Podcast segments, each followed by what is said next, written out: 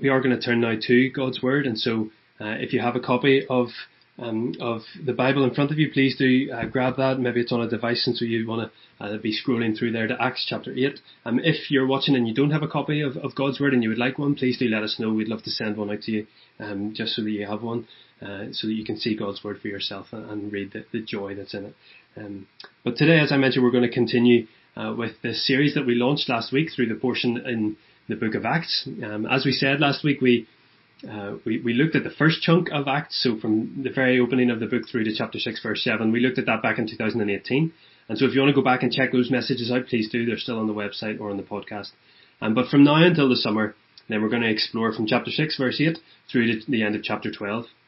And it's a, it's a wonderful section of this great book as, as we see the Church of Jesus Christ, the, the first Christians, uh, move from the, the safety of Jerusalem to the regions around them. And as we said last week, in essence, it follows the second stage of the, the blueprint that Jesus himself laid out. In, in Acts 1 verse 8, we see Jesus himself saying, But you will receive power when the Holy Spirit comes on you, and you will be my witnesses in Jerusalem and in all Judea and Samaria and to the ends of the earth. And so from the beginning of the book, uh, right up until chapter 8, we see the church in Jerusalem. And now, as a result of what we saw last week with the death of Stephen, uh, we see the church scatter from Jerusalem to the surrounding areas uh, of Judea and Samaria. And that's why uh, we've called this series The Church on the Move. Um, and we can see as we turn our attention now to, to Acts chapter 8, um, we can see from the first three verses of that chapter uh, that this was a deeply unpleasant time for the, and troubling time for the early church. Just look at those first three verses. On that day, a great persecution, that day being the day that Stephen died, on that day, a great persecution broke out against the church in Jerusalem, and all except the apostles were scattered throughout Judea and Samaria. Godly men buried Stephen and mourned deeply for him. But Saul began to destroy the church. Going from house to house, he dragged off both men and women and put them in prison. This was a, this was a horrendous time for the early church. This new community who had been enjoying and sharing all of life together. We read about it in Acts 2, 42 to 47. This example of, of sharing teaching, of worshipping together, of fellowshipping in that true sense of the word. And this new community is now being ripped apart. And, and the language here in verse 3 of Saul's treatment of the church is violent language. He, he begins to destroy the church. Indeed, the ESV and other translations uh, take that term destroy and talk about how Saul ravaged the church. And that, that sense almost of a, of a wild animal tearing its prey apart. This was, this was brutal, what was happening to our early brothers and sisters. But as we saw last week, uh, this man, Saul, his, his treatment of the church was far from the end of the story. Far from the end of his story, far from the end of the story of the church. You see, Saul, the persecutor here, who we meet in these verses, is then met by Jesus in Acts chapter 9. He's transformed by Jesus. He becomes one of the greatest heralds of the good news of Jesus the world has ever known. He becomes the Apostle Paul. And so Saul's story doesn't end in chapter 8, and neither does the church's. God, as we saw last week, had bigger plans going on. And so as we see Saul trying to stamp out the early church, of course, God's plan was bigger than that and far from it. In fact, John Stott actually says, instead of smothering the gospel, persecution succeeded only in spreading it. Of course, that was God's plan all along, that, that His church would grow and spread and, and many more would be welcomed into His family along the way. That, that's what we see in Acts 1.8. You'll be my witnesses in Jerusalem, Judea and Samaria to the ends of the earth. And so that's the context in which we're picking up here in chapter 8. The church is on the move from Jerusalem out and out to Judea and Samaria, just as Jesus had said. And so today we're going to see the first encounters that take place as the church moves. And the majority of chapter 8 focuses on the experience of one man, Philip. Uh, but let's not skip over verse 4. See, in verse 4 we read, Those who had been scattered preached the word wherever they went those who had been scattered. You see, that the task of spreading the good news of Jesus was not confined simply to the apostles. Indeed, as we saw from verse 1, the apostles are the ones who stay in Jerusalem. They continue to lead the church there, to, to oversee the whole ministry as a whole. And so it was, it was regular Christians, if there is such a thing, who, who were scattered, and they were the ones who continued to preach the word wherever they went. And I think that's remarkable. Despite the persecution that we were reading about, despite the, the unknown that they are then walking into, the one thing they could do was share the good news of Jesus. And isn't it a challenge to all of us that however we spend our days, whatever our role might be in, in workplace or family, I wonder, could we be known as people who preached the word wherever they went? The image it conjures up for me here is like a like an army of ordinary people spreading from Jerusalem, taking the message with them as they go to wherever they go. And then in verse 5, we're, introduced to Philip and Philip's encounter in a, in a Samaritan city. Uh, and that's where we're going to spend the rest of our time this morning. But, um, but what do we know about Philip? So verse 5 begins with Philip went down too. Well, what do we know about this man, Philip? Well, like Stephen, we're, we're introduced to Philip back in Acts chapter 6. Uh, and the church is setting up its, its ministry of service. It's, it's often referred to as deacons. And there was a dispute in Jerusalem, uh, in the Jerusalem church about food not being evenly distributed to those in need, in need. And so the apostles say in verse 3 of chapter 6, we will turn this responsibility over to a bunch of people that they ask the church to elect. There are seven men, verse 3 says, uh, choose seven men from among you who are known to be full of the Spirit and wisdom. And then in verse 5 we read, and Philip was one of those. And so Philip is a man full of the Spirit, uh, full of wisdom. And, and what we're going to see as we look more intently at his encounters in Acts 8 is that's exactly true of Philip. He was indeed a man full of the Spirit and of wisdom. Uh, and so he's not an apostle. Uh, he's a deacon in the early church and he's been sent out, or he is on his way, uh, and he goes to Samaria.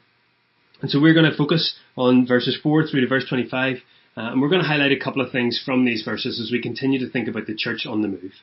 And so we're going to see how this, this church on the move carries this message.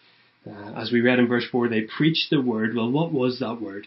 I think what we're going to see today is we're going to see God's message that went, and we're going to see how that message was powerful. It is a powerful message with word and actions fueled by the Spirit. And we'll also see how that message provokes a response. It is a provocative message, and, and that response is really a matter of the heart. And so we'll think a little bit about those two issues. We'll think more about that as- aspect of power before we turn towards the end to think about how it is a provocative message. Um, but before we, we look at the message that goes out, perhaps it would be useful to keep in mind who Philip is speaking to here, the Samaritans. I'm, I'm not sure if you are, how familiar you are with the Samaritans or, or what other biblical accounts come to mind when you think of the Samaritans. Maybe you can recall the, the parable that Jesus told of the Good Samaritan, that, that stranger who helped to provide support and comfort to a Jewish man who had been left dead by robbers. Uh, and it was a parable recorded in, in Luke chapter 10. Uh, and one of the main plot lines in that parable was the scandal of a Jewish man being helped by a Samaritan. And that was scandalous because there was centuries of division and, hatred between these two groups of people. The, the Jews and the, Mar- and the Samaritans detested one another in many ways and, and refused to socialize or mix with one another. And so Jesus' parable was incredibly offensive to his original Jewish audience. I mean, how, how could a Samaritan do anything considered that could be considered righteous? Surely they were religiously unclean people. Certainly they, they were not God's holy, true people as the Jewish people were. And we see these cultural differences again in John chapter 4, where Jesus purposefully walks through a Samaritan area which Jewish men just didn't do. But he encounters a woman at the well in a town called Sychar, and Jesus asks the woman for a drink. And when the woman, even the woman then acknowledges that how etiquette and, and tradition is being broken, she actually states, You are a Jew and I am a Samaritan woman. How can you ask me for a drink? And then John adds this helpful footnote for Jews did not associate with Samaritans. And so it's clear here that there are social differences as well as religious differences between the Jews and the Samaritans. Uh, and these differences are deeply rooted, they're, they're ingrained into the culture of both groups.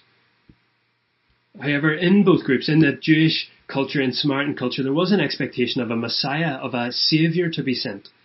But as Jesus explained to the woman at the well, He is the Messiah. He is the Saviour. I am He, He says to her. He is the Christ, the, the one God has sent to save the world.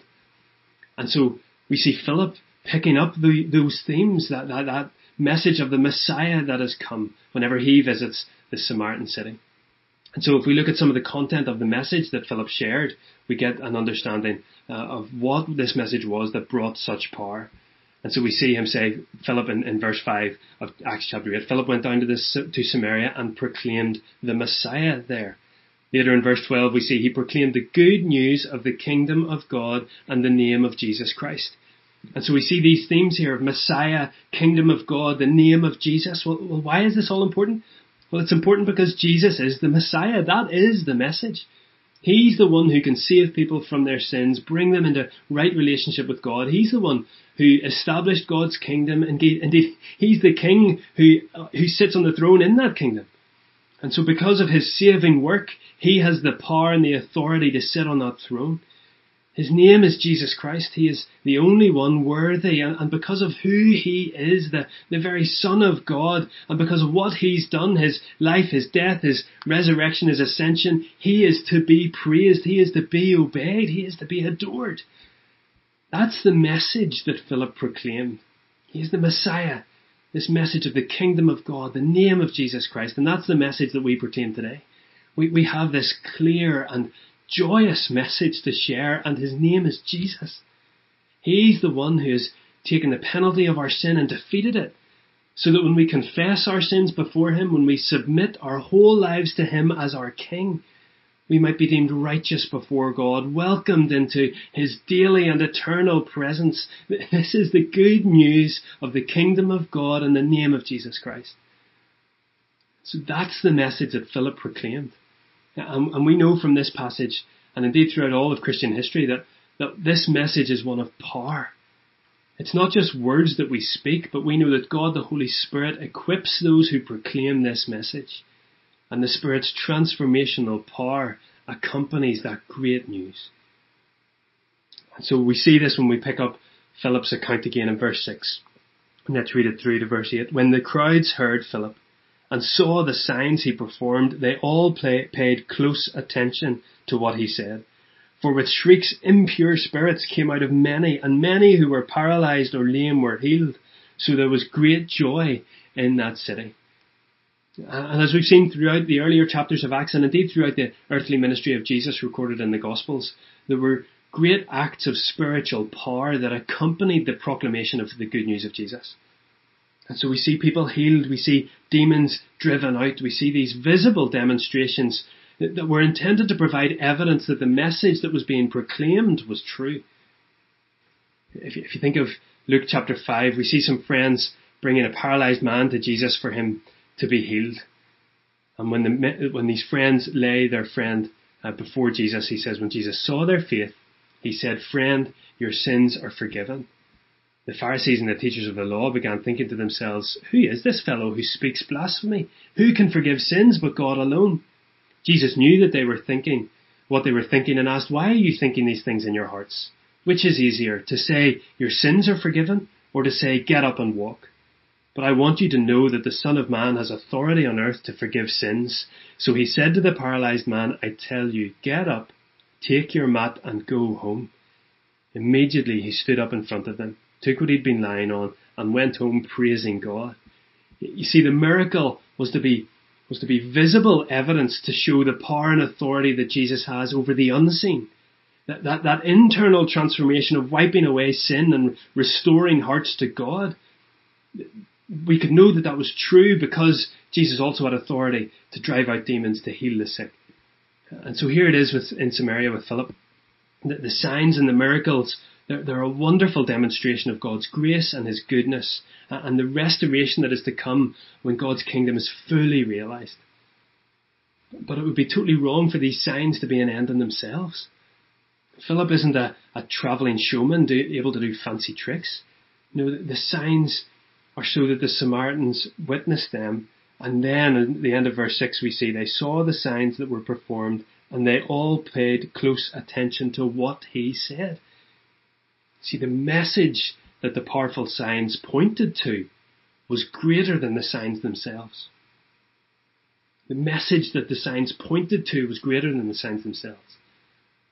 The Messiah, the kingdom of God, the name of Jesus Christ, that is the greatest news. And so they're backed up by these signs to show you have got to pay attention. And I, and I love verse 8. These eight words that, goodness, couldn't we, wouldn't we want to scream these over Belfast? These eight words, so there was great joy in that city. There was great joy in that city. Of course there was. With such a powerful proclamation of the gospel, the good news of the kingdom of God in the name of Jesus Christ, such visible signs of people knowing freedom that comes from his spiritual presence. Surely joy was the only outcome. Great and, and lasting and liberating joy. The, the joy of knowing sins forgiven, the, the joy of knowing adoption by God as his son or his daughter, the joy of knowing God as our heavenly Father, that's joy. And these Samaritans experienced it by the bucket load. And so we see here that the church is on the move. And as the church goes, made up of, of hundreds of individuals who continue to share the good news as they went, then we hone in on Philip in Samaria and, and we see here this powerful message. Words of truth that are fueled by the Spirit. And the, therefore the result is joy in those who respond. And as we move on, then we, we see uh, the more detailed story of one individual, the man who becomes known as Simon the sorcerer. Um, but before we do that, as we've been thinking about the Holy Spirit, there, there's a potential confusing section in the middle of this story that I think it would be helpful to deal with first. Uh, and so this is sort of sandwiched in the middle of Simon's story, but let's deal with it on its own. It's from verses 14 to verse 16. So when the apostles in Jerusalem heard that Samaria had, had accepted the word of God, they sent Peter and John to Samaria. When they arrived, they prayed for the new believers that they might receive the Holy Spirit, because the Holy Spirit had not yet come on any of them. They had simply been baptized in the name of the Lord Jesus. Then Peter and John placed their hands on them and they received the Holy Spirit. You see, this seems to be a, a strange occurrence, doesn't it? And, and it could lead us to ask a few questions. Why did, why did the Samaritan believers not receive the Holy Spirit when they believed? Was there something incomplete about Philip's ministry that the Jerusalem apostles then had to come and, and fix in some way? Is this a pattern of, of church structure, which means that there are only a select few who can bestow the Holy Spirit on believers? These are, these are big questions. And indeed, they're questions that have caused a big difference in belief and practice within Christian churches. And the foundation of these questions can be, I guess, summarized in asking when do Christian believers receive the Holy Spirit? Is it at the time of accepting Jesus as our Lord and Saviour, that, that moment of repentance? Or, or is the Spirit received at a separate time? Well, when we reach verses like this that cause us questions, uh, it's important to let the whole counsel of Scripture help us interpret specific Scripture, not, not just read one verse and taking that practice as, as normative. And so when we look wider than this one example, we do see that the Samaritan scenario is, is by far an exception to the normal teaching and practice of the New Testament. And so we'll come back to, to why there's a difference here and what we're to learn from it. But a, a quick summary of a couple of other verses will help us to see the normal practice and teaching of the early church, which of course we should then try to follow. Um, so firstly, staying within these verses themselves, we get an indication that there's something unusual occurring here, uh, something that's breaking the mold of the normal pattern. Um, if you look again with me at verse 16. So Peter and John come from Jerusalem to Samaria because the Holy Spirit had not yet come on any of them. They had simply been baptized in the name of the Lord Jesus. They had simply been baptized in the name of the Lord Jesus, or, or many other translations state they had only been baptized in the name of the Lord Jesus, suggesting there had been something lacking in, in what was expected to have been experienced. That the normal pattern and teaching would have been that the Holy Spirit had been received at that time. If we go back even in within Acts and look at the day of Pentecost in Luke 2, uh, sorry, in Acts 2, uh, we see the Holy Spirit demonstrating himself in powerful ways among the disciples. Peter then addresses the crowd, explaining the good news of Jesus. And in response to a question on how those hearers should respond to this message, and Peter clearly says in verse 38, Repent and be baptized, every one of you, in the name of the Lord Jesus for the forgiveness of your sins, and you will receive the gift of the Holy Spirit. So the act of repentance, having sins forgiven, receiving the Holy Spirit is one event. There, was nothing extra that needed to happen at a later stage. The, the Spirit would be sent in that moment of repentance, of faith and forgiveness. And finally then let's, let's look at Romans 8 verse 9. You, however, this is the apostle Paul writing, remember the persecutor Saul? This is now Paul writing. You, however, are not in the realm of the flesh, but are in the realm of the Spirit if indeed the Spirit of God lives in you. And if anyone does not have the Spirit of Christ, they do not belong to Christ. So can you see that link? That, that belonging to Christ means we have the Spirit. They are one and the same. And therefore there cannot be a time when you are a Christian that you have not received the Holy Spirit. God's Spirit indwells those who believe. And so hopefully those verses help to show that the apostles' teaching is, is that to be a Christian is to receive the, the Holy Spirit. That's the normal pattern. So then we have to ask why is this scenario in Samaria different?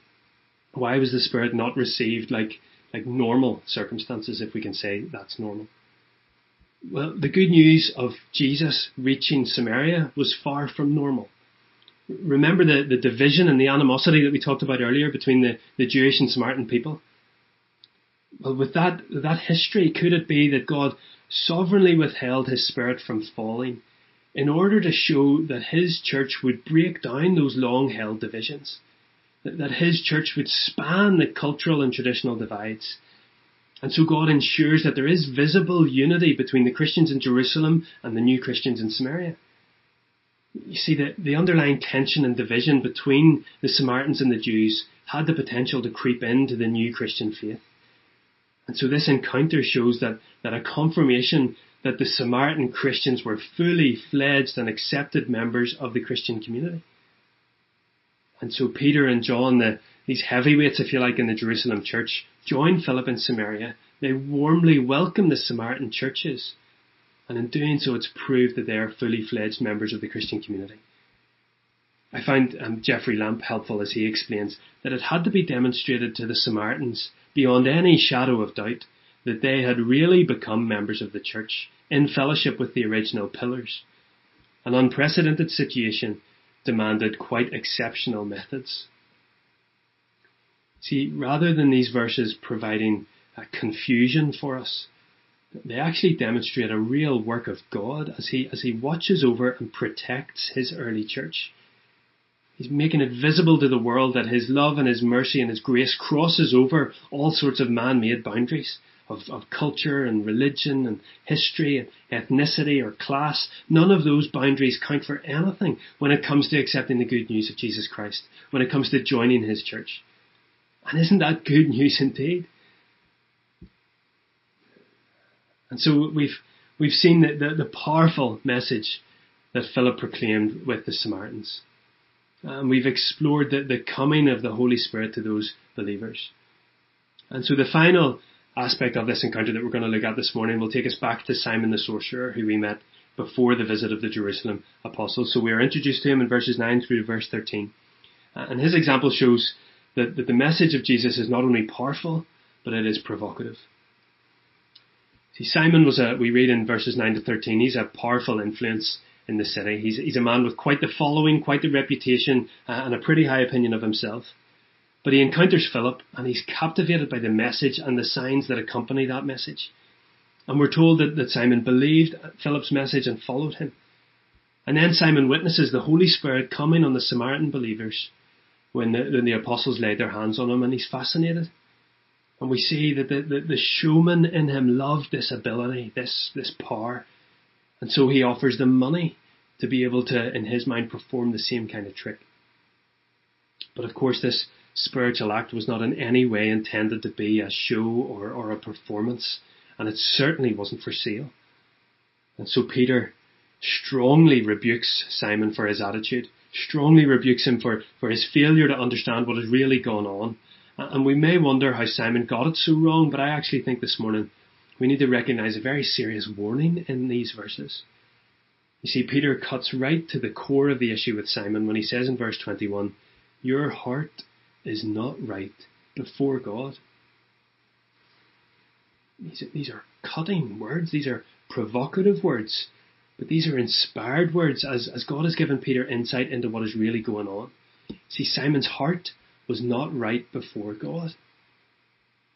But, but hang on a minute, in verse 13, did we not see that Simon himself believed and was baptized? So what's going on here? Well, I think what we see here is that it is possible to be wowed by the works of God.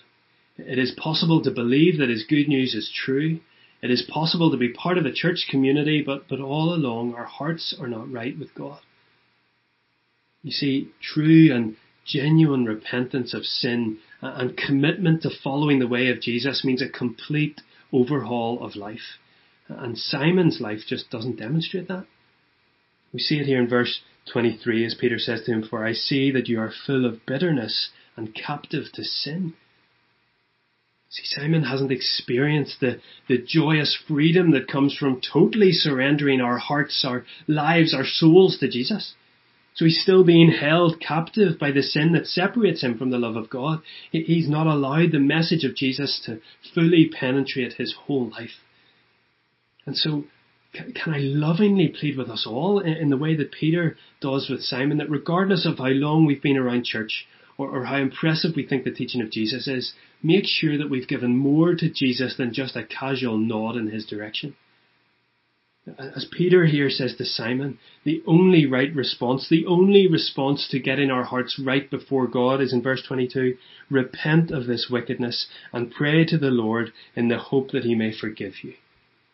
See, see, for each and every one of us, the opportunity to repent and be forgiven is there. That, that's, that's the truth and the joy of verses like 1 John 4, uh, 1 John 1, 9. If we confess our sins, He is faithful and just and will forgive us our sins and purify us from all unrighteousness. That's 1 John 1, verse 9. Jesus has done everything that is needed for our hearts to be made right with God. That's why He came to the world. That's why He died on the cross. That's why he rose from the grave and now is ascended in heaven at the right hand of the Father. Jesus' saving work so that our hearts can be made right with God is finished. And, for us to know the reality of having our hearts made right before God, we have to give Him our whole heart, our whole lives. Not just a, a nod of approval or an appreciation of some good moral teaching. We must give all of ourselves to Him because he gave all of himself for us. That's why this message is also provocative, because it demands our all. And for, for some of us, that, that seems like too much. But if that's the case, then, then maybe maybe it would be helpful to step back and see the fuller picture, the, the reality of what has been done for us. See, as we mentioned a few weeks ago, the reality of the good news can be seen in this verse from 2 Corinthians that God made him who had no sin. That's Jesus. Jesus had no sin, but God made him who had no sin to be sin for us, so that in him we might become the righteousness of God. The enormity of that statement shows that giving our all to Jesus is the only fitting response because of what Jesus has done for us to make our hearts right before God, to remove the stain of sin from our lives so that we know relationship with the eternal, majestic, creator, loving, holy, and, and just God. That's what Jesus has done. That is the good news. Uh, and he did this all by leaving the glory of heaven, coming to earth as a man, dying a, a, brutal and lonely death before rising triumphantly from the grave. And as I've said, reigning now in heaven, waiting to usher in his kingdom in all its fullness. This is King Jesus. And this is the only one who gave himself for the world, the only one who could. Uh, so this message is powerful. But this message is provocative. It demands a response. And I pray, we pray, we, we earnestly pray uh, that you would know this incredible love. You would respond to Him by giving your whole life to Him and therefore be transformed into His likeness by His Spirit, which will indwell you. See, God's message is powerful. God's message is provocative. God's message is transformative genuine faith in Jesus transforms our whole lives, our, our attitudes, our words, our priorities. They're all overhauled because the root of our very beings has changed. Our hearts have been made right with God. This is the wonder of the good news of Jesus Christ. It, it was the wonder of the news that the Samaritans heard. It was the, still is the wonder of the good news that we share today. The message is powerful. The message is provocative. And let's be people who respond to this message in fullness. That we give our all to Him And therefore we demonstrate the power of this message by living a, a faithful, following, obedient life to our King Jesus.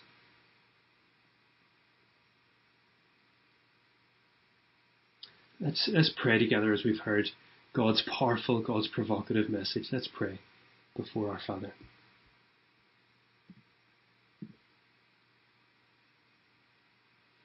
God, we thank you for your word. We thank you for the, the joy and the life that is in your word, that you give us through your word. Father, we thank you that, that in your word we see your great salvation plan. We see the, the joy of the message of Jesus. Your son who came so that we, so that he who was not, who did not have sin became sin so that we would know the righteousness of God and we would be the righteousness of God. Father, we thank you. We, we marvel once again at this glorious good news. And God, we recognize that, there are there are many times when, when when we fail to, to lay our all before you, when we try to take back some control, some, some area of our life that, that we want to have our way rather than submitting it to yours. God, we, we recognize that this is a, a frighteningly common occurrence. And so, God, we, we pray and we do again confess that before you. And we thank you, Father, that we know that when we confess, you are faithful and just and you do forgive our sins. And so, God, those of us who know you, those of us who have committed our lives to you, Father, would we, would we know the empowering of your Spirit again? Would you fall afresh, we pray? Would you fill us so that we may live this, this faithful, obedient life that you call us to live and help us, Father, to share this wonderful, powerful, provocative message with the world around us. And God, I pray for those who are, who are tuning in this morning, and maybe haven't submitted their lives to you. Father, would you work by your Spirit? Would you help all of us to appreciate the, the, the wonder of the sacrifice that you paid on our behalf?